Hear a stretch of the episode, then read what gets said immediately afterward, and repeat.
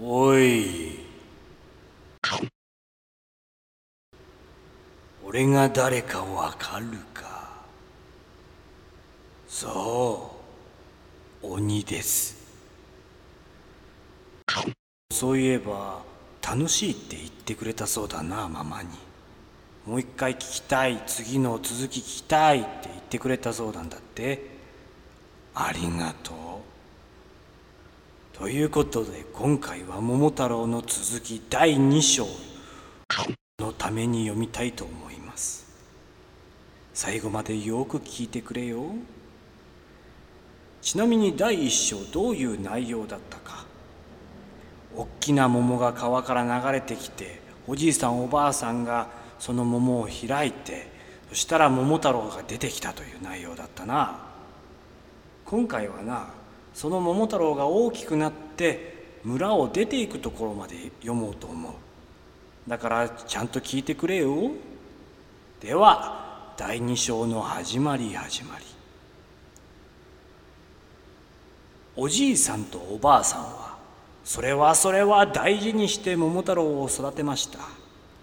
桃太郎はだんだん成長するにつれて当たり前の子供に比べてはずっと体も大きいし力がバカに強くって相撲をとっても近所の村中でかなう者は一人もないくらいでしたがそのくせ気立てはごく優しくっておじいさんとおばあさんによく親孝行をしました。まあこれだけ聞くとすごく性格良くて優しくって力持ちっていう感じだな。ふんふん。そこから桃太郎は15歳になりました。もうその自分には日本の国中で桃太郎ほど強いものはないようになりました。ええ。15歳で日本チャンピオンになったんだってよ桃太郎。あ、それぐらい桃太郎は天才だったってことだな。性格は優しくて力持ちで。続き読むぞ。桃太郎はどこか外国へ出かけて腕いっぱい力試しをしてみたくなりました。怖い怖い来ないでくれよ。だから鬼ヶ島へ来たってか。やめてくれよ。力試しできたんだぞ。誰かを助けるとかそういうことじゃないんだぞ。まあいいや。するとその頃方々外国の島々を巡って帰ってきた人があっていろいろ珍しい不思議なお話をした末にもう何年も何年も船を漕いでいくと遠い遠い海の果てに鬼ヶ島というところがある。悪い鬼どもがいかめしい黒金のお城の中に住んで方々の国からかすめ取った尊い宝物を守っていると言いました。何言ってくれてんねんこいつは。せっかく俺たちが集めた宝物を言っちゃったんだよ桃太郎に。盗んだわけでもないのに集めてきたんだぞ俺たちがそれを大事に大事に守っていたのにこのどこだか誰だかわからないやつがやってきてな鬼ヶ島っていうところに悪い鬼ってこれも決めつけてるんだ。悪い鬼って言ってるんだよ。えー、人のこと勝手に悪いやつだとか言っちゃダメなんだぞ。ちゃんとなちゃんと自分で会ってな。あこういう人なんだな。鬼は悪いやつなんだな。それで見極めてくれるんだったらいいんだよ。でもなんかこうな話を聞いただけでなああ悪いやつがいるんだなって言ってるんだったらな。もうそんな悪いやつお前の方が悪いんじゃねえかって思っちゃうわけだよこっちもな。いいかともな。人の話は聞いてもな。ちゃんと自分で見て聞いて判断するんだぞ。ちなみに今俺のことはどう思ってるんだ？好きか？嫌いか？好き？好きって言って？鬼うれっぴ。じゃあ続き読むぞ。桃太郎はこの話を聞くとその鬼ヶ島へ行ってみたくなってもういても立ってもいられなくなりました。ああ怖い怖い。血気盛んなことだな。鬼を倒したくて倒したくてしょうがないってことだよこれは。怖いなもう。えー、でそれでそこで家へ帰ると早速おじいさんの前へ出てどうぞ私にしばらくお暇をくださいと言いました。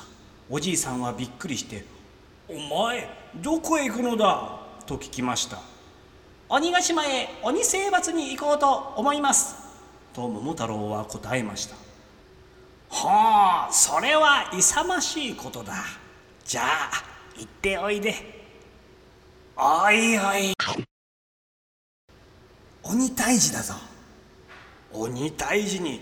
じゃあ行っておいで。なんて言うもんかね親がよ。じゃあ遊んでおいで。ってお母さんに言われたこととかあると思うんだけどそれとは訳が違うんだよ。怖い怖い。鬼が住んでるかもしれない島へ。遊び半分のような感じでじゃあ行っておいでなんて言わないぞ。おじいさんもちょっともう少し心配してくれよって思うよな。まあそんなこんなで、えー、桃太郎を送り出すわけだ。まあそんな遠方へ行くのではさぞお腹がお好きだろう。よしよし。お弁当をこしらえてあげましょう。とおばあさんも言いました。おばあさんもなピクニックじゃないんだ。遠足でも何でもないのにな。お弁当を作ってあげよう。楽しいわね。あはは。みたいなノリだぞ。いいか？物事っていうのにはな。どんだけそれが大変なことか。っていうな。なんというかレベルというものがあるんだ。レベルな。これは遊びに行くぐらいだから簡単とかな。これは先生に宿題を見せなきゃいけないから今日やっておかないと大変だなってあるだろう。もうこのおじいさんとおばあさんからしたら鬼退治なんて遠足ぐらいの感覚ってことだ。困るぞこっちからしたら。そんな感覚で来んじゃないぞと本当に思うよ。とまあ愚痴っぽくなっちゃいましたが続きです。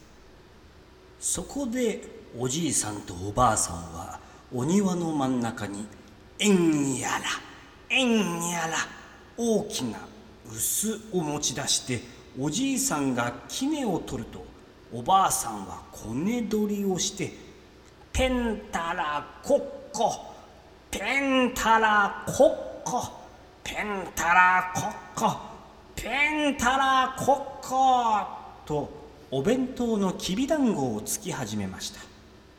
きびだんごがうまそうに出来上がると桃太郎の支度もすっかり出来上がりました。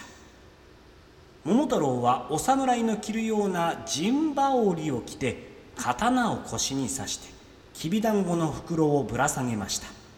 そして桃の絵の描いてある扇を手に持って「ではお父さんお母さん行ってまいります」と言って丁寧に頭を下げました。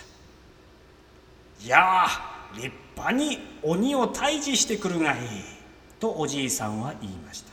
気をつけて怪我をしないようにおしよとおばあさんも言いました。